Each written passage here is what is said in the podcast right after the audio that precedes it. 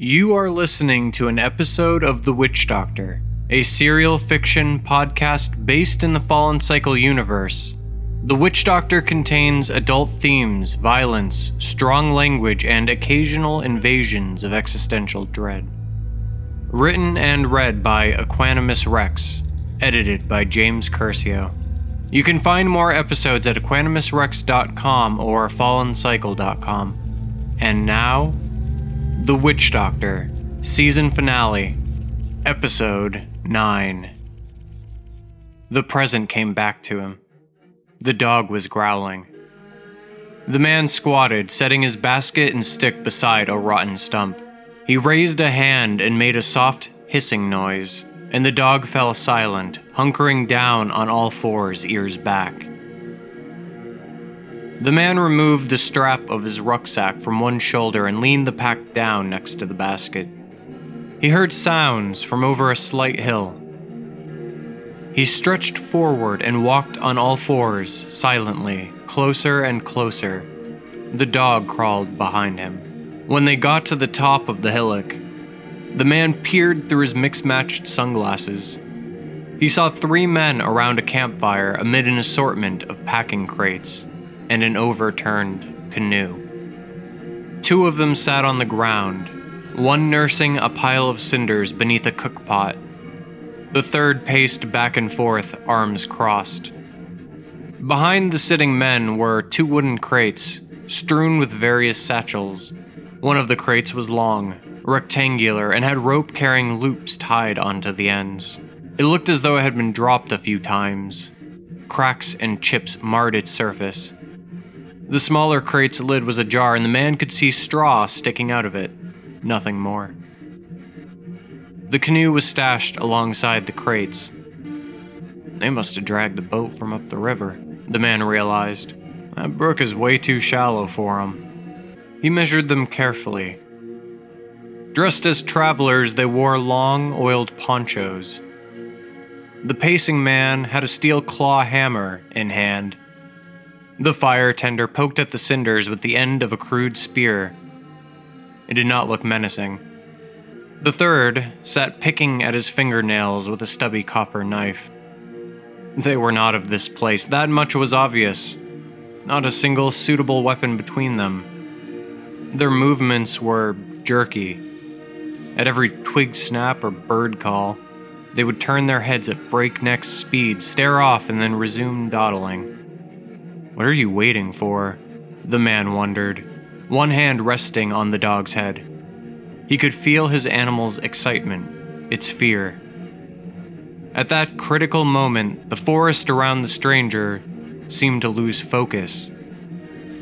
He recalled gleaming static rising between the layers of leaves and twigs. The light turned a sickly hue of gray.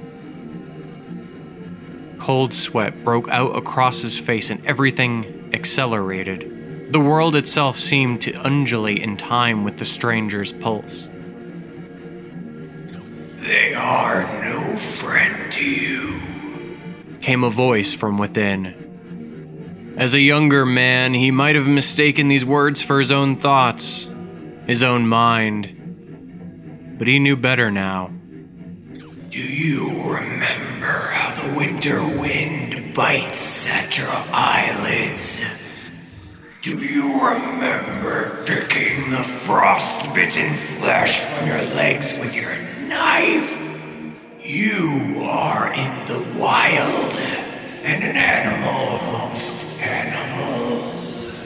You will not face retribution for taking your dues. Take what they have and become the stronger for it. The stranger's eyes filled with tears. 180, 80, 86, he said, his voice falling nearly to mania. Zero. Came the voice from within. Zero days. One hundred. And. Zero. Zero days. Cease that incessant whispering. But, but, No. You've suspected a while now, haven't you? You've got a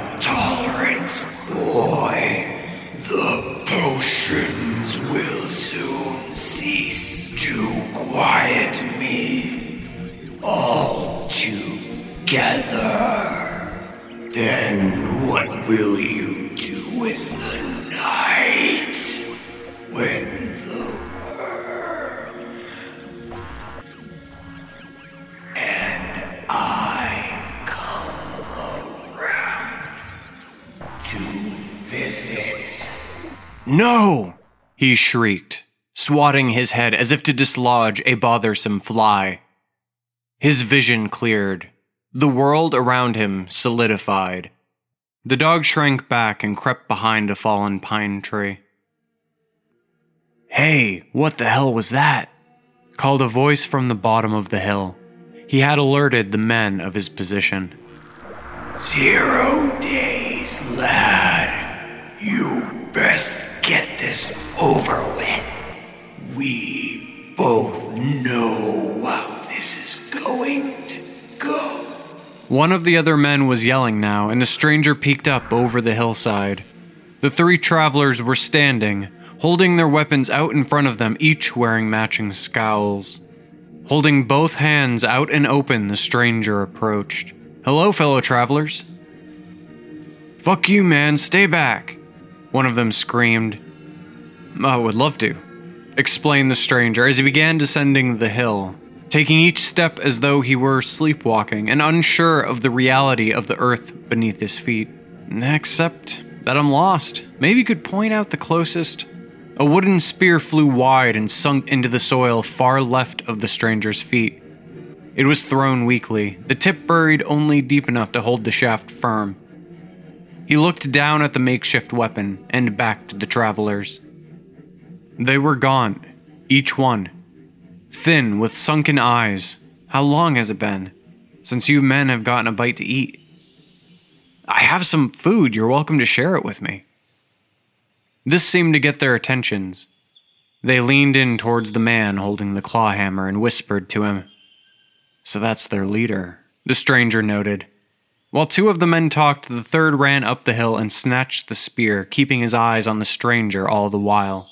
The stranger slunk back, collected his things, and coaxed his dog, but neglected to retrieve his stick. I'm harmless, he thought.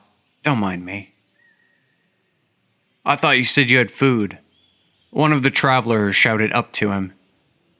When the stranger reapproached, it was from an altogether different direction. He walked noisily, deliberately broadcasting his movement, the dog secured to his waist with a length of rope. He whistled an improvised tune and acted surprised when he looked up to see the travelers. They stared at him with wide eyes, weapons still drawn. Oh, well, the stranger exclaimed, his rucksack tinkling with his sudden stop. No need for those, I'm unarmed. He smiled at the three under his bandana, but they didn't smile back. The one with the spear glowered at him. The stranger snapped his fingers, the travelers flinched, and the dog sat. You were holding your spear backwards, the stranger noted. He waved a gloved hand around his covered face. Don't let this disturb you, friends. It is merely for the mosquitoes and their diseases. They did not lower their weapons. Why don't you take it off? The one with the claw hammer asked.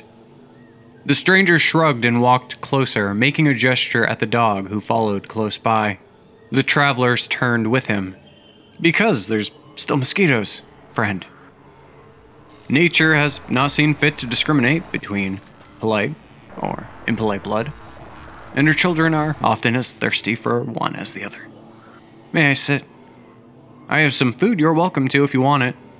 The travelers stared, their weapons lowering somewhat. The man with the copper knife spoke up. You talk funny, mister. You ain't one of them barbarous folk, is you? The stranger laughed. Would I be speaking to you if I was? He asked. They did not reply, but spear and knife were lowered. Only the claw hammer stood poised. We don't want you here, mister. We don't need to be getting up with no devilry. His two companions looked over at him dubiously. He's got food, Bry.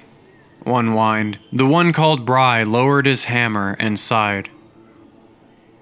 All right. He looked up at the stranger. You said you had food? I do. Grass basket raised a few inches in the air, though it is not a lot I am willing to share.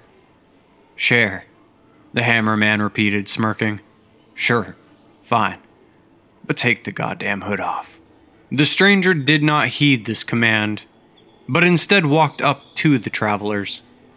He sat down by the fire, his legs crossed. The dog followed a few steps behind and sat when his human did. I'd rather not, the stranger said. You all may find the idea of mosquito borne illness laughable, but I certainly do not. Please, please sit. Eat of my bounty. He lifted the cloth off of the basket, showing its contents to each of the three men. Mushrooms, of various shapes, sizes, colors. The travelers sat, peering at the fungus. Nobody moved. We ain't eating with a man who won't even show his face, Bry grunted. A shockwave of static blasted the stranger's vision. His head felt pressed down upon, as if something sharp and cold, an icicle from beyond the edge of time, plunged between the lobes of his brain. Do as they ask. Don't draw suspicion. Look at those clothes. Those boots. Imagine how warm your toes will feel when the winter comes again. You remember winter's chill, don't you? You can muffle my voice, but my eyes seal. The stranger flinched and rubbed at his eyes. The static passed. He paused a moment, as if in consideration, then perked up with a grin at the travelers. You're right, where are my manners? I've been out in the woods too long. You'll see that I'm just a man, or perhaps a nest of ants wearing a man's suit. A high pitched giggle escaped the stranger as he removed the sunglasses. Amber eyes, almost yellow, stared unwaveringly at the three traders. They reflected the forest sunbeams like polished agate. Next came the hood, and the stranger pulled it back to reveal a mop of wild hair. Unkempt, it stuck out in all directions, shined by grease and a lack of washing. Hands up behind his head, he untied the bandana and drew it down.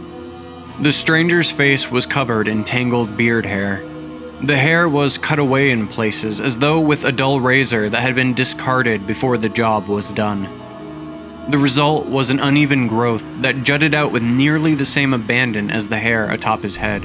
He smiled, a gold tooth replacing one of his top front. His age was difficult to discern young and haggard or older and lucky. There were lines around his eyes, around his mouth, where the beard could not cover them. His alien eyes bore into the trio of traders. Feel free to eat. You lot look like you need it. Those are safe, right? One of them asked, eyes wide. They sure are, because our friend here is going to be eating them with us. Ain't that right? asked Bry, squinting. The stranger nodded. He popped a small brown mushroom into his mouth with a gloved hand. He chewed it loudly, mouth open, and swallowed. His gold tooth appeared and disappeared behind pink lips. To drive the point home, he stuck his tongue out at them. See? He chided. It's fine. Why would I want poisonous mushrooms anyway? I'm a mushroom picker by the Lord Father. This is my livelihood we're talking about. This seemed to satisfy the men, except Bry, who barked at the two others to stop as they reached out to grab the food. Sure, you eat the little brown one. How do we know the rest aren't poison? Bry said, with a hint of mockery. I wasn't born yesterday, friend. The stranger reached in and repeated his open mouthed consumption with two vastly different specimens. I'm afraid, if I keep on this way, he said, chewing, there won't be any for you or your men here. Bry sat back as his two companions reached hands into the basket. They pulled back dozens of mushrooms, which they shoveled into their mouths. Oh my lord, one breathed between bites. They taste just like meat. The other continued eating silently. Been a few days since you lads had a meal? The stranger asked, bandana back up around his mouth and nose, hood up, glasses on. The two feasting men nodded. Bry put a hand on his hammer, as though seeking reassurance. He eyed the mushrooms, passed back and forth between the other two, but he did not reach out for them. Meh. A few days. Nothing I can't handle. Gone a lot longer than that on the route. You're traders? The stranger asked. Or laborers? Certainly not entertainers, or for that matter, mercenaries. He looked pointedly at the paltry weapons the three men carried. Bry blushed, eyes narrowing. Traders. We were heading to Noel. We got turned around. Got separated from the convoy. One of the other men coughed, grabbed a canteen, and took a long pull and then returned to munching on the fungus. Separated. I hope everything is okay. The stranger looked at them closely, saw their restlessness. The town is not far south. How long have you been out here? Bry sat silent, his eyes flitting around to various objects, resting on his hammer. It's been a few. Like I said, we got turned around. The stranger nodded. I see. These woods can be very tricky. Don't I know it? You'll be happy to know the town is directly south of here. You shouldn't find it very difficult to get back. One of Bry's companions poked him on the shoulder, but was ignored. I think you should be going, Bry said softly to the stranger. Feel free to leave the food. He gripped the haft of the claw hammer and rose, looming over the stranger. He turned and exclaimed, What the hell is it? When the man beside him began to pull hard at his pant leg, he would get no answer. His companion's eyes rolled back, and he gasped as the spasms overtook their bodies. Ah, I will, the stranger replied nonchalantly. He snapped his fingers twice and dropped his dog's leash. The animal hurtled forward and knocked Bry's legs out from beneath him, sending him crashing to the ground. When Bry looked up at the stranger, his face was enveloped in powder. His world went dazzlingly white, then black. After retrieving his rucksack, the stranger claimed the smaller of the crates. Two pairs of boots and oiled ponchos neatly stacked on top of the container. He carried it with both hands and made his way home. Static flared in his vision.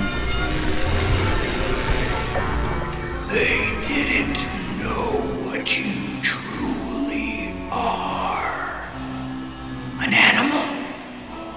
A survivor. Oh, fuck off, he growled, kicking open a door that looked boarded shut, yet swung on hidden hinges with ease. The stranger and his dog entered an old receptionist's office. The floors were clean of filth and debris. The boarded windows did little to illustrate how preserved the building's interior truly was. Rotten carpet had been excised, furniture dragged in and arranged so as to keep his collection off the floor. A rotting armchair covered in plastic sheeting sat behind a desk. The desk was built directly into the wall, and its faux wood plastic was warped, but intact. The desk was covered in active research projects in paper, metal, and glass. Beakers sat chipped and full of different liquids, corked and preserved. Mason jars full of dried herbs lined the back. Wooden test tube racks sat full to capacity with dead insects. A different species for every container. Half rotten books, dry books, big books, small books piled here and there. Their titles were obscure, fantastic, or droll. Latin here, jargon there, a few medical books. The only book set off from the others was large, leather bound, oily looking. Hydrophobic chemicals polished deep within its creases. Its title was penned in thick black lettering and read, Der Hexen Doctor. Looking at the book made the stranger's head throb in sudden pain. He turned away from it. Next to the book sat a beaten copper knife. Its blade was etched with a strange symbol, resembling a simplified anthropomorphic form with a single eye and horns. The stranger shut and locked the door behind him and set the crate down by his armchair. He plopped into the chair with a groan, still fully clothed and masked. The dog curled up at his feet. He hooked the crate with one hand and dragged it over to him. Flipping off the lid, he peered within at the contents and chuckled. Magazines, DVDs, comic books. Bootleggers, he said to himself. The dog looked up at him, perking its ears. He reached down and pulled a foot long plastic sheath from the pile. Tearing it open, for it had been taped shut, he pulled a black disc from it and then quickly put it back. Turning the jacket over, he read its title. Written in faded red ink, letters marked in tips of a seven pointed star. Babylon, he breathed, admiring the preserved vinyl disc. The name rang no bells, but he knew wealth when he saw it. After a moment, he returned it to the pile, leaned back, and stared at the ceiling. Holy shit. Heyday. The men he had waylaid were bootleggers. But why were they lost? He wondered as sleep started to take him. The mushrooms he had eaten were taking their toll. He would not die, they were not that powerful, but he felt his mind drift and flee him. Pinprick sensations burned into his skin from all sides. He found himself within darkness, a darkness that flexed and pulsed with unseen activity. The imperceptible solidified, wavered into forms organic, fractal, and sharp. He heard his heart beat in his chest like a timepiece, but he could not feel it. It filled the space around him and slowly faded to silence as whispered words slunk snake like into the framework of his being. I want to make a deal. It said. Fuck you. The stranger's voice sounded small, muted, but no less sincere for it. A new deal. The stranger paused, suspended in the geometric cascade, and it was then he realized his body was missing. You're a liar and a cheat. The stranger spoke without lips. You wrong me. I have never lied to you. You are the deal breaker,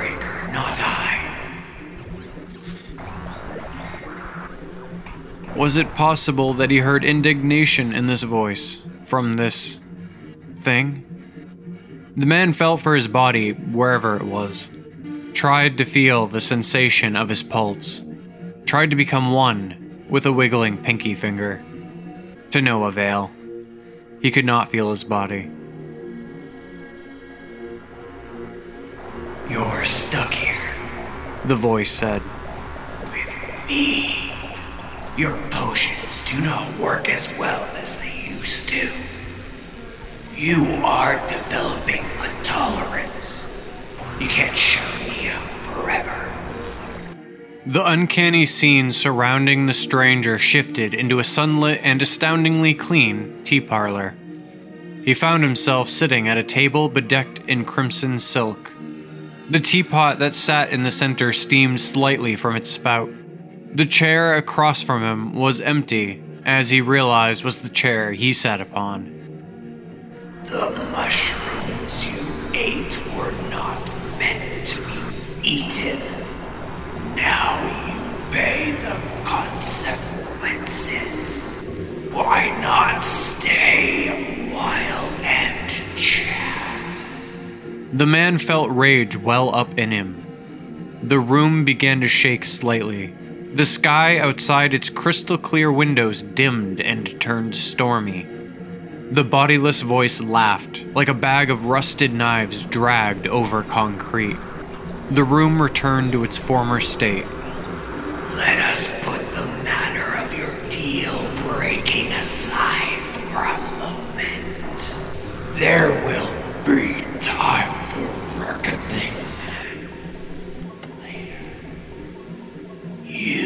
know that. You know it well. The stranger leaned back in his chair, tilting the whole thing precariously. He envisioned his body once more, but focused equally upon the tea room. A facsimile of his body appeared in the chair.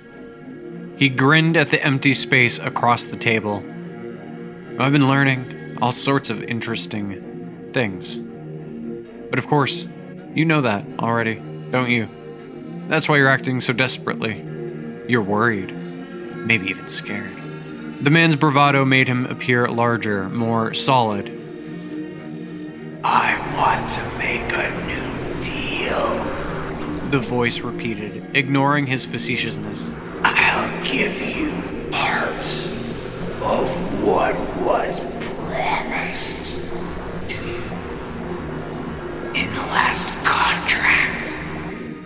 I'm not giving you the book. I want you. I want you to save a boy. This took the stranger aback. Wait, what? Follow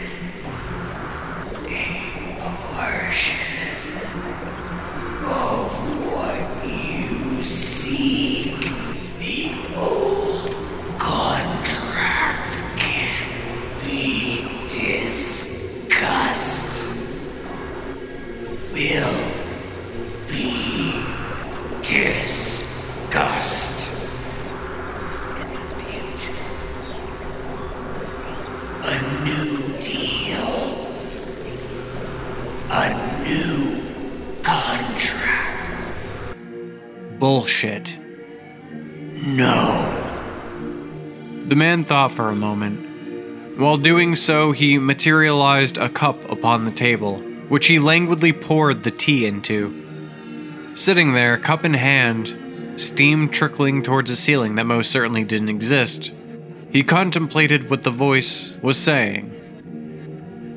What boy? Why? What do you get out of it? I'm the boy. It back you so freely traded away once upon a time. The man set down the cup without drinking from it. You are so dramatic. You make it sound like you own my soul. You lot really are a mass of cliches, aren't you? Big walking or floating or whatever it is you do. Bags of cliches.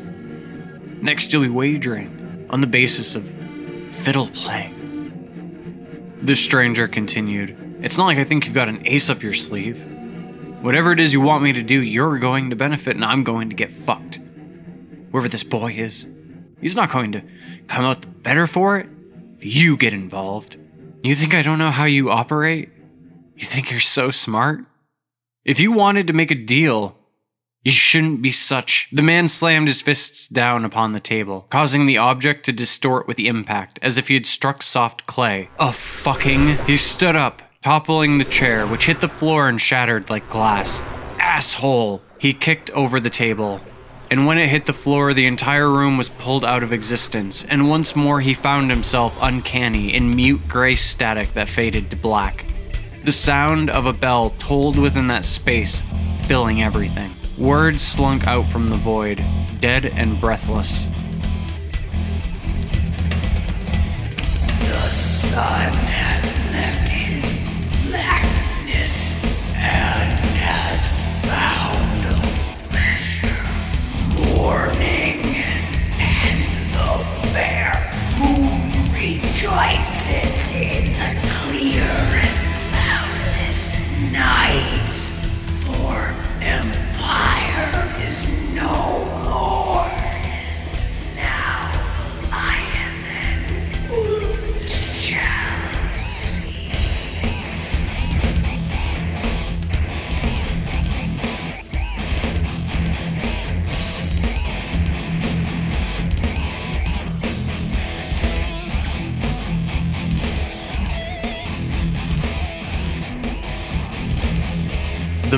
opened his eyes.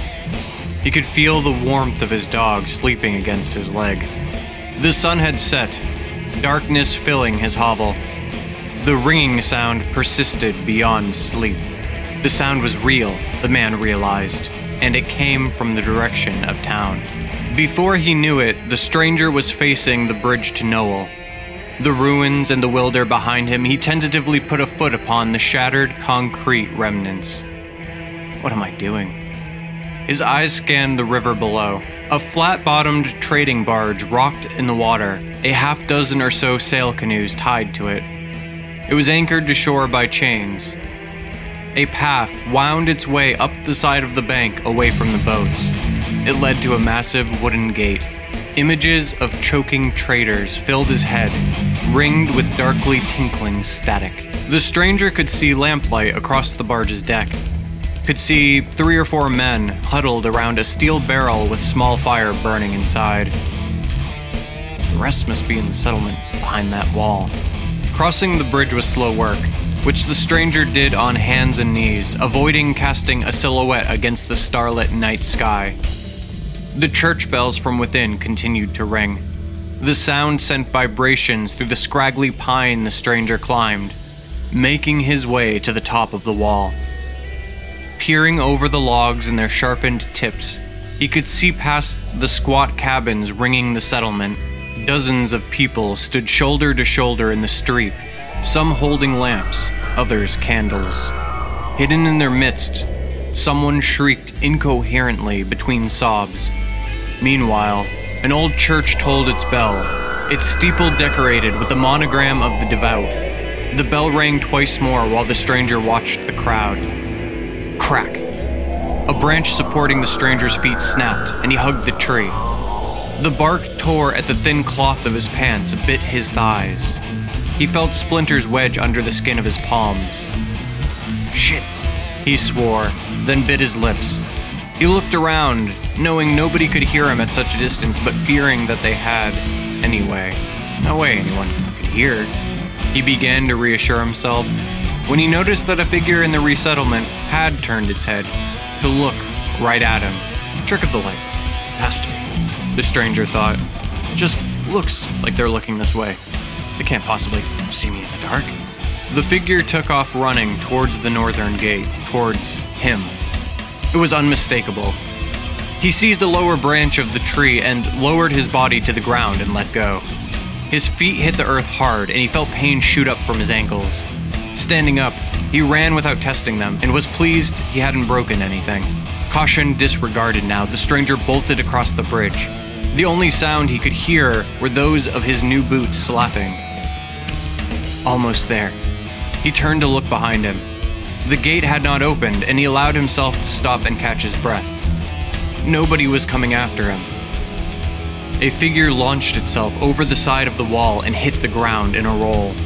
The stranger expected to see the figure crumple, to cry out in pain. Instead, still obscured by shadow, the figure had rolled directly into a sprint and was barreling down the bridge after him. He ran as fast as he could into the dark forest, cautiously ducking under tree branches and around rocks. He pushed his legs as hard as they could go up a hill, ferns smacking him in the face. He couldn't see anything, and hoped his pursuer was similarly blinded. Almost at the top of the hill, he felt a hand grasp his ankle. How the hell? With a great force, his leg was pulled out from under him, and the stranger crashed to the ground. Move and die. A woman's voice shouted out at him. He kicked at the source of the voice with his free leg and felt his boot connect with bone.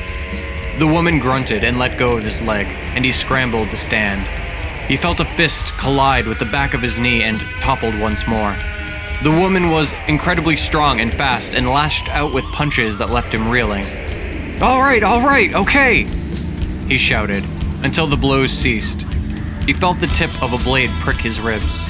Don't you fucking move, the woman commanded. She yanked his wrists away from his face, and he felt her tie rope around them. After a few seconds, she tightened the knots, pinching his skin. Where's the boy? She asked. Static engulfed the stranger's vision, cutting through the darkness of the forest. I'm the boy.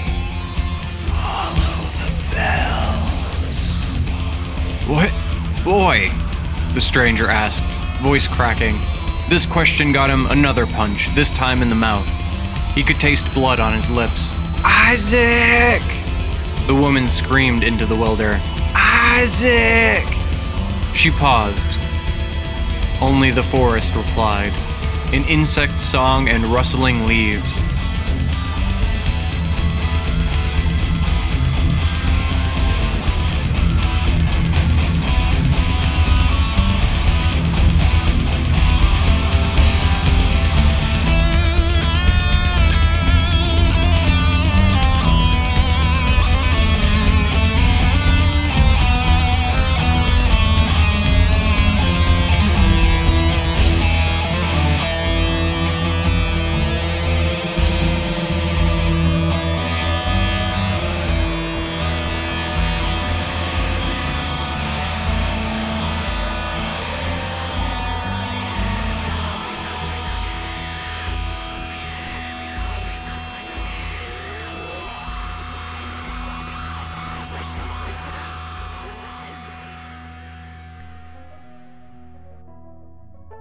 The walk back to town seemed a dream. The stranger felt unmoored from his body, a passenger in his own flesh. Why did I follow the bells? He asked himself over and over again. I knew it was a trap, it's always a trap. The townsfolk waited for him, huddled together against the night. Blood dripped into the stranger's face. He tried to blink the irritation away, unsuccessfully. He could only see the inside of the walls through that crimson filter. The faces of the people around him were made grotesque by the distortion. Whispers and gasps surrounded him. I caught him, climbing over the wall. The woman who'd captured him announced, voice raised. The townsfolk inhaled, synchronized in their shock.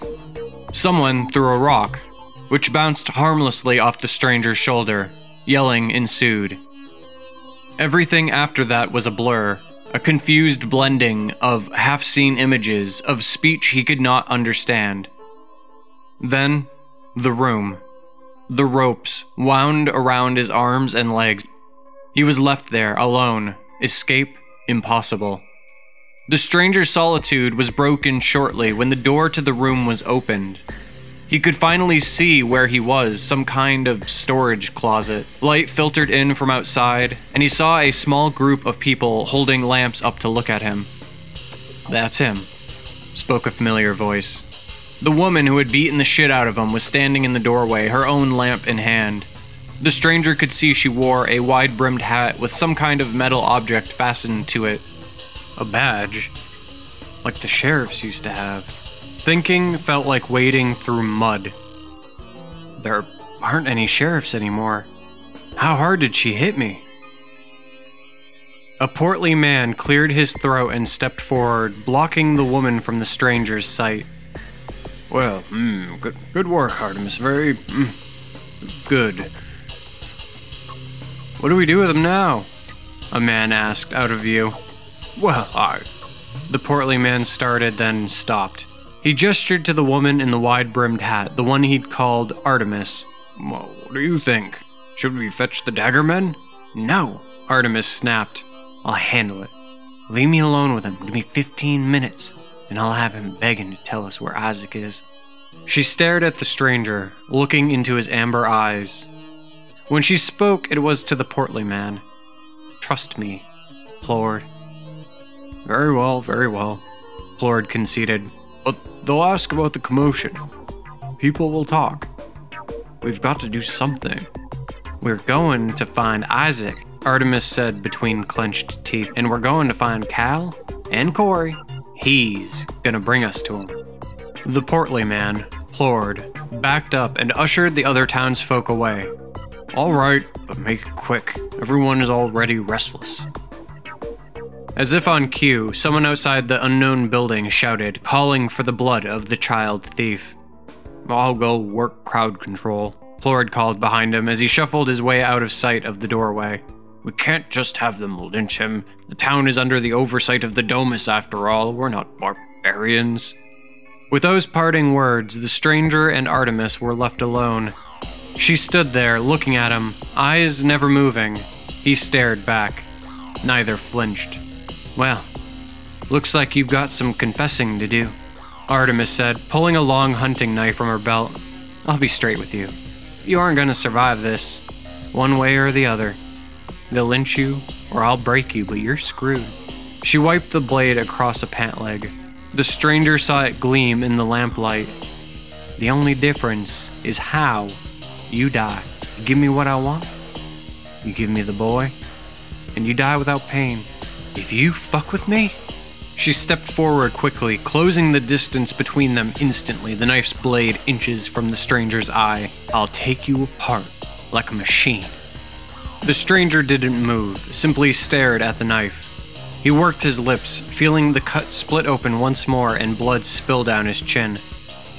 What's that? Artemis asked, retracting the knife. What did you say? Witch doctor. Witch doctor, she asked. I'm. The stranger gulped again and spit out a wad of blood. I'm a witch doctor. Liar. I didn't take any kids. I've been living out in the woods across the bridge. I, I heard the bells, came to see what. Don't lie to me. I'm not lying, the stranger croaked. I live in the forest. Been there since last winter. I've never been here before, not once in my life. Artemis paused. You know how I know you're lying? She asked him. Because nobody survives winter in the wilder except for ghosts and Essel. She lowered the knife, pointing it towards the wood plank floor. And there's no such thing as witch doctors. The stranger froze at her words. Every muscle ceased. Suddenly, as though he hadn't moved at all, Artemis found herself staring him in the eyes. His face, distorted under her gaze, seemed to twist, fold in on itself. She realized he was smiling. The pupils in his yellow eyes seemed to expand, growing larger and larger until they threatened to swallow up the room. They made the sheriff feel cold, reminded her of the hunt. The man was a stranger, and not just in the sense of being a visitor to Noel. His face was an otherworldly mean of angles and abrasions. Trapped in the room with him, Artemis felt comfort drain from her. The stranger's visage tugged at her nerves, pulled at her ropey intuition, eviscerated her common sense by handfuls. It wasn't that she was scared. What she felt was not fear. This was something else. Wariness, a mutual consideration. She could not read the intentions behind his almost yellow eyes. Neither are sheriffs, but you're wearing the badge. Then, his was the face of a vagrant, dirty and small, afraid of her. He wasn't smiling anymore. She didn't respond to his dig. I don't believe you're a witch doctor. Prove to me you're a witch doctor. The stranger thought for a moment. "Uh, The old motel outside the ruins. If you go there, you'll you'll see. You'll see I'm, I'm a witch doctor. You got a license? I stopped giving them out. Witch doctoring is illegal. You've got to know that. They ship us south now. They'll lock us up for rehabilitation. I don't have a license, but my mentor gave me his. If you go to the motel, you'll find it. Artemis raised the knife once more and scowled at the stranger. That doesn't mean you're not the one taking the kids. Witch doctors? Bah, you know the dome has declared your kind witches, right? Diabolists? Devil worshippers? The stranger looked up at her. The devout? Fuck the devout. They wouldn't know which of one bit them on their sacks. I help people. That's why I'm here, to help. He smiled at her then, the solitary gold tooth luminescent in the sparse light. His amber eyes reminded her of predators. I don't have time for this shit, Artemis snapped. You want me to traipse through the wilder and go looking for some hovel? You know you're about to get strung up, right? You think they're just going to let you be while I go off? You'll be dead before I get back. Send someone else, the stranger offered. Or hang an innocent man, your choice. But those kids won't stop disappearing. I promise you that. When I'm dead, you'll be right where you started. Worse, even. You'll be missing another one. Then another one. Until your town is nothing but a bunch of worn out relics. Is that what you want? Artemis didn't respond, her eyes vacant in thought, weighing each option carefully. The stranger tried again. You're, you're Artemis, right? That's what the guy called you. Well, Artemis, nice to meet you. My name is Jack. Jack lifted his arm then, the ropes around him falling away, cut neatly with a bit of sharpened metal secreted away in his waistband. When Artemis took a step back and gripped her knife in a fighting stance, he dropped the shiv to the floor. Holding out a hand as if to shake hers, he smiled again. See, I, c- I could have waited. Maybe try to get at you, maybe try to escape. But look, here I am, laying all my cards on the table. I'm not the one who's been stealing the children. In fact, you folks need me. There's more. He stared at her, drilling into her gaze. Going on here, then you realize. Slide that blade over. Don't try anything funny. Jack sighed and flicked the shiv across the floor. Artemis kicked it behind her. What are you gonna do, tie me back up? Jack asked. Fast as a hawk, Artemis stepped forward and pivoted, kicking him in the side of the head.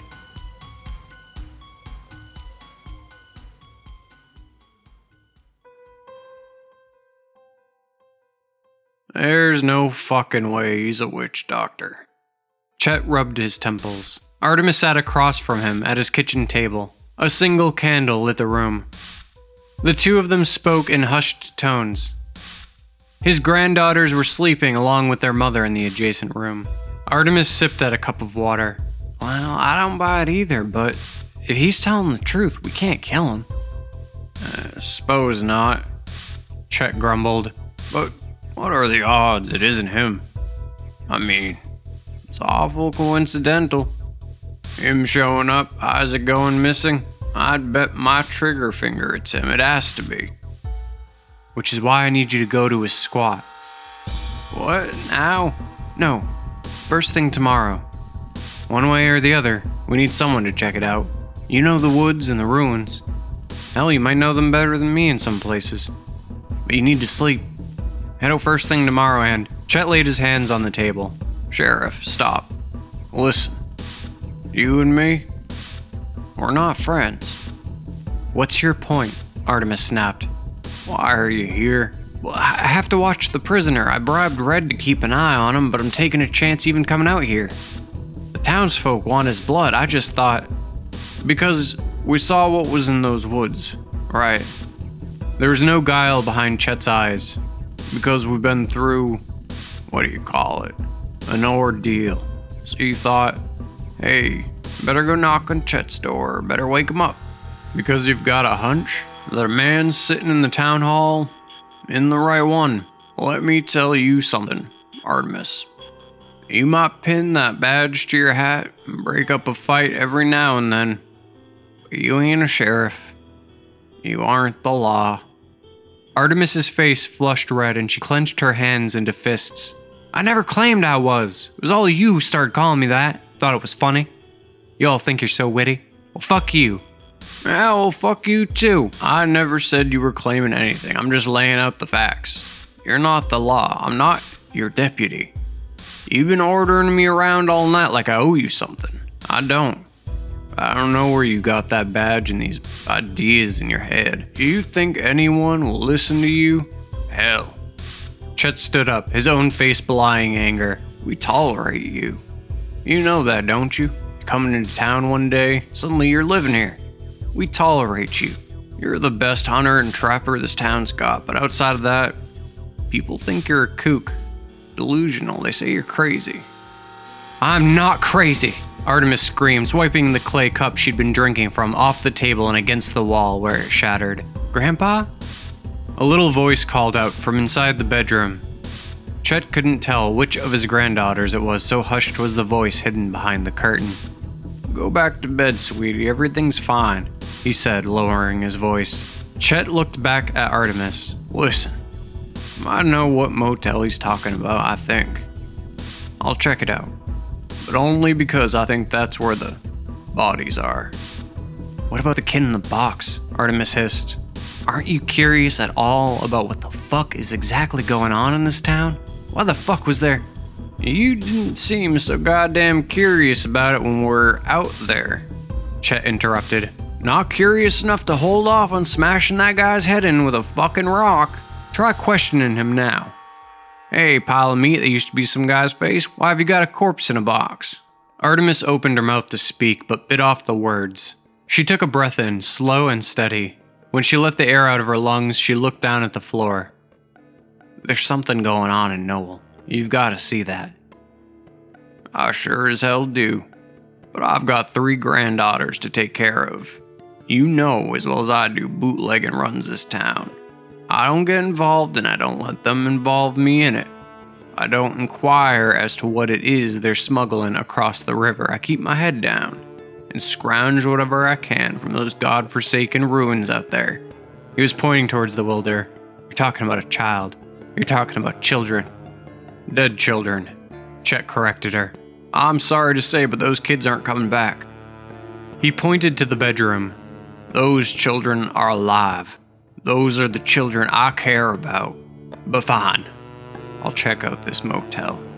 Then I'll find where that son of a bitch hid the bodies, and I'll come back and let everyone know. And if he's a witch doctor, don't make a lick of difference to me. If he's a witch doctor, tell me. Please, Chet, she begged him. Fine, he replied. I'll let you know. I'll be at town hall. I'm not letting him out of my sight any longer than I need to. I'll be with him all night. Great, perfect, Chet said sarcastically, then hearing himself toned it down. Artemis, I'm not trying to be an asshole here, but you gotta realize you're messing with shit outside your skill set. We got a platoon of daggermen in town, bootleggers, shit, I can probably tell you why that kid was in the box. Or my best guess anyway. Some pervert down south's got a hankering for wilder flesh. I've even heard they ship 'em down to the domus and put 'em into zoos. Sideshow freaks. You know, come see the wild child and all that. They came from the south, Artemis countered. They've only just arrived. When do you suppose they got the time to nab an Essel? What was an Essel even doing this close to Noel? Think about it. Did that body look like one that just been caught? They brought the kid up here with them. I'm sure of it.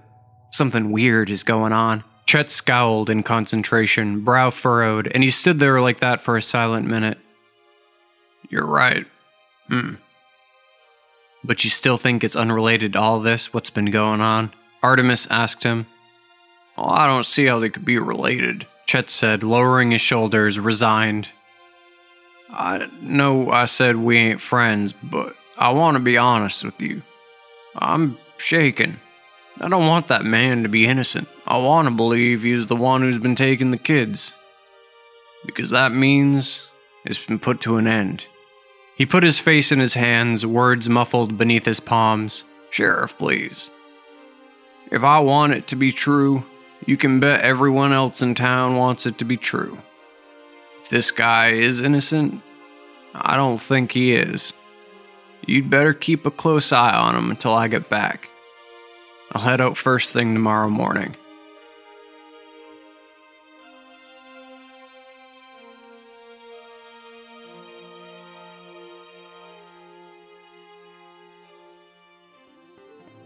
Hey folks, you just listened to the season finale, episode 9, of The Witch Doctor. A season finale? What? That's right, but don't fret, we've got a lot of exciting things to announce. Keep your eyes peeled and your ears tuned, listeners. An announcement will be made on this podcast as well as on my website at equanimousrex.com, link in the show notes. So, thank you again for joining us. Exciting news coming shortly. The Witch Doctor is part of the Fallen Cycle mythos, a collaborative transmedia project spanning multiple works, including but not limited to comics, musical albums, novels, and more. You can find all current Fallen Cycle projects on fallencycle.com. The music in this episode was created by James Curcio, P. Emerson Williams, and Scott Landes. If you liked what you heard, you can find more at the Fallen Cycle Bandcamp at fallencycle.bandcamp.com or P. Emerson Williams Panic Machine at digital.panicmachine.com. This episode also featured some synth programming from Johan Ess and guitar work from Ryan Moll, formerly of Rumpelstiltskin Grinder. Special thanks to James Curcio for mastering the audio. I hope you enjoyed the episode, and I hope you have a great day.